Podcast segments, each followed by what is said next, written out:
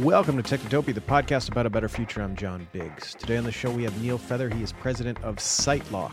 This is Technotopia. Technotopia is brought to you by Happy Fun Corp. Happy Fun Corp is a design-driven technology company in Brooklyn, New York that specializes in building mobile and web applications for startups and Fortune 500 companies. Whether it's a new mobile or web application that will help people experience the internet in a fun new way, or software that will interface with a new piece of top secret hardware, Happy Fun Corp is always up to the challenge. Big or small, Happy Fun Corp loves building software and loves working with great people. Come build with them. HappyFunCorp.com.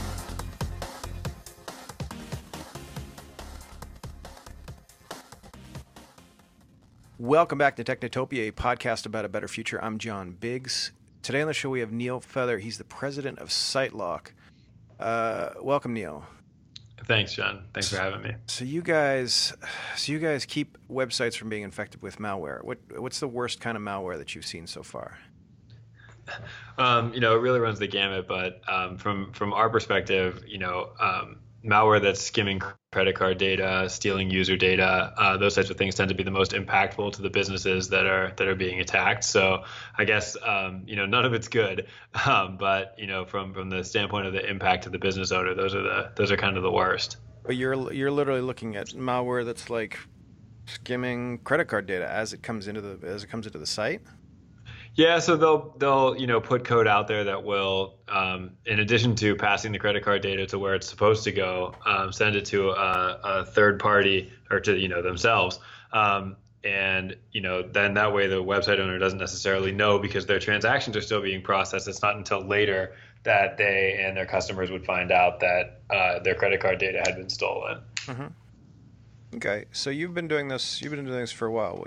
Uh, so it's basically about protecting websites. But what happens? What happens in the future? What is what is this? What what what has changed in the malware world? Malware world so far, and where where are we headed? You know, I, I think we started doing this. You know, to your point, back in uh, 2008, and you know, over time we've seen. Um, the attacks increase in terms of the just number of attacks. You know, our, our recent um, data show this websites are getting attacked about 63 times a day, uh, including you know small kind of average websites. Um, so you know that's one thing that has definitely changed over time. The other one I think is the kind of complexity and the sophistication of the attacks. These folks are getting very good at hiding um, and you know making sure that they're able to live you know longer and longer in the environment of the website without being detected by uh, by the website owner or by visitors. Um, and you know that way they're able to kind of siphon off more and more data um, you know, the longer that they're there, kind of undetected. As far as the future goes, you know, I think both of those trends will certainly continue and, and have certainly continued and accelerated over the past couple of years. Um, you know, one of the things that that we notice as well, though, in, in kind of a you know positive light, is that uh, website owners are starting to be more aware that these are risks that they're facing and are starting to take proactive steps to, to secure themselves. Um, so that's kind of driving, you know, a little bit of a circle where, you know, website owners are starting to protect themselves and, you know, cyber criminals are getting more sophisticated in their attacks and how they how they do this, including, you know, developing um, larger and more sophisticated bot and bot armies to kind of look for vulnerabilities, look for more sophisticated types of, of uh, vulnerabilities to, to compromise. Um, and, you know, really kind of it's becoming a, a interesting kind of financial uh, race as, you know, these, these attacks become more and more um, sophisticated, larger, and, you know, ultimately more lucrative for cyber criminals. How does, how does, uh, how does cybersecurity work in a future when it's basically bot against bot, AI against AI? You know, I think it's always a little bit cat and mouse game, um, you know, with with security, um, both historically and kind of in the future, where you know, um, as long as there is a financial motivation for these cyber criminals to you know compromise data and there's a very active marketplace for them to be able to sell the um, the result of that either through you know computing resources or data that they've accumulated um, you know i think you're going to continue to see this back and forth and continued innovation on both sides of it Uh, so you know, whoever's technology kind of is the strongest at any given point is is kind of winning that. But you know, um, the good news is that you know cyber firms have done a good job of protecting um, many uh, website owners. It's a it's a it's a little bit of a not only a, a, race in technology, but we also see it as a race in education to make sure that people are aware of these problems and are doing proactive steps to to, to protect themselves and their customers. Mm-hmm. And what do the tools look like uh, that you guys are using now in terms of in terms of uh, watching websites, keeping keeping bad guys off websites and stuff? You know, uh, we folk, we talked a lot about like some of the more sophisticated things, and you mentioned artificial intelligence and things like that, and those are definitely um, areas that are you know really important. But you know, sometimes the, the simplest things are, are really good for for you know folks to be protecting themselves too.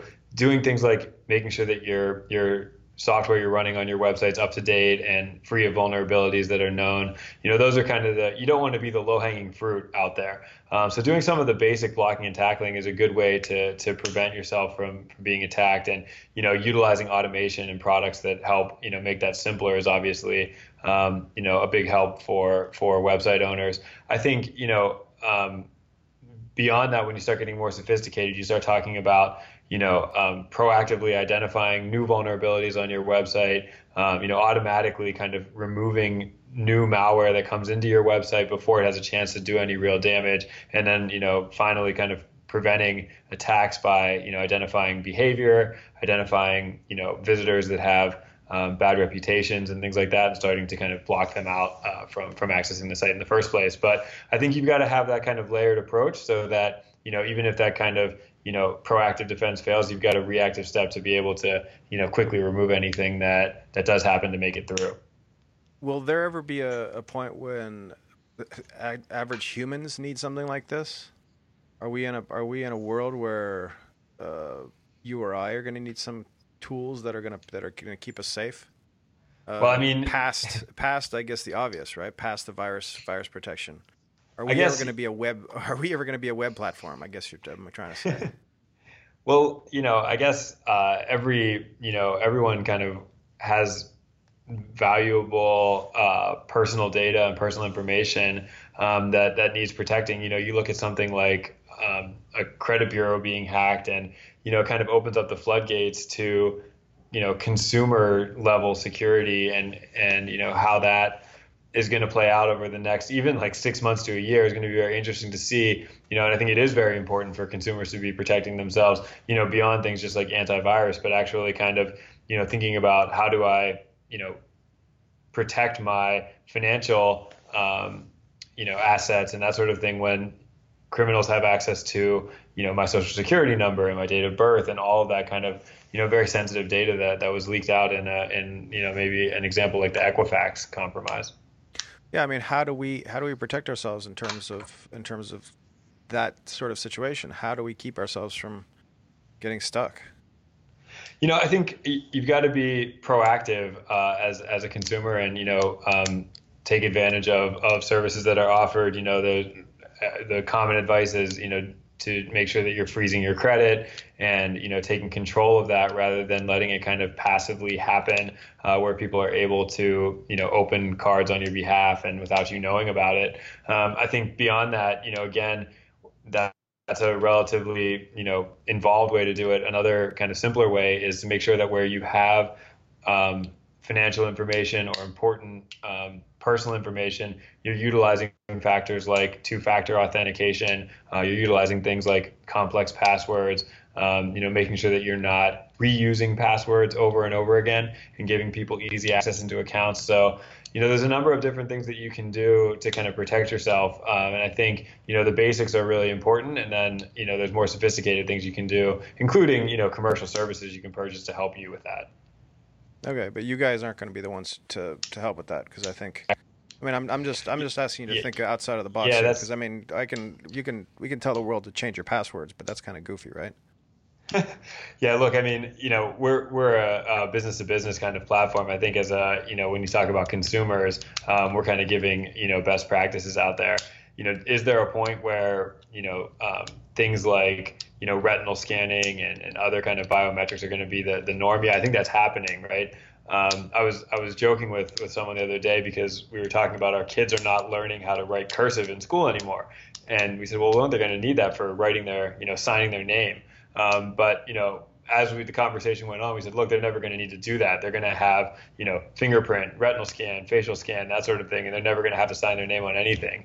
Um, you know, so I think that as technology evolves, you know, it'll help consumers. Um, the flip side of that is that stuff doesn't change, right? So if there is, you know, that type of security, you can bet that people are going to be looking for ways to kind of compromise that and mimic that and counterfeit that. So it almost is a double-edged sword when you start talking about biometrics. Is you know that's something that sticks with you for your life and not easy to change. Um, so you know you end up in a situation where you know um, it, you may be utilizing a, a kind of static password, if you will, but um, you know it's hard to uh, hard to get away from a compromised version of that. All right, super. Uh, yeah. So where can where can people look at uh, look at your product and what you're working on? Um, I mean, so you can we're SiteLock on all social media platforms, so you can look us up there. And then obviously, um, if you want to get more information, our website is sitelock.com. All right. Uh, thanks a lot for joining us on Technotopia. It's uh, it's been pretty interesting. Technotopia is brought to you by Typewriter. Typewriter is your on-demand editor, and their amazing team of writers will make your book chapter, blog post, or email shine. Typewriter editors come from places like TechCrunch, Gizmodo, and the New York Times, and they offer low bulk rates for longer work. Check it out at typewriter.plus. That's typewriter.plus.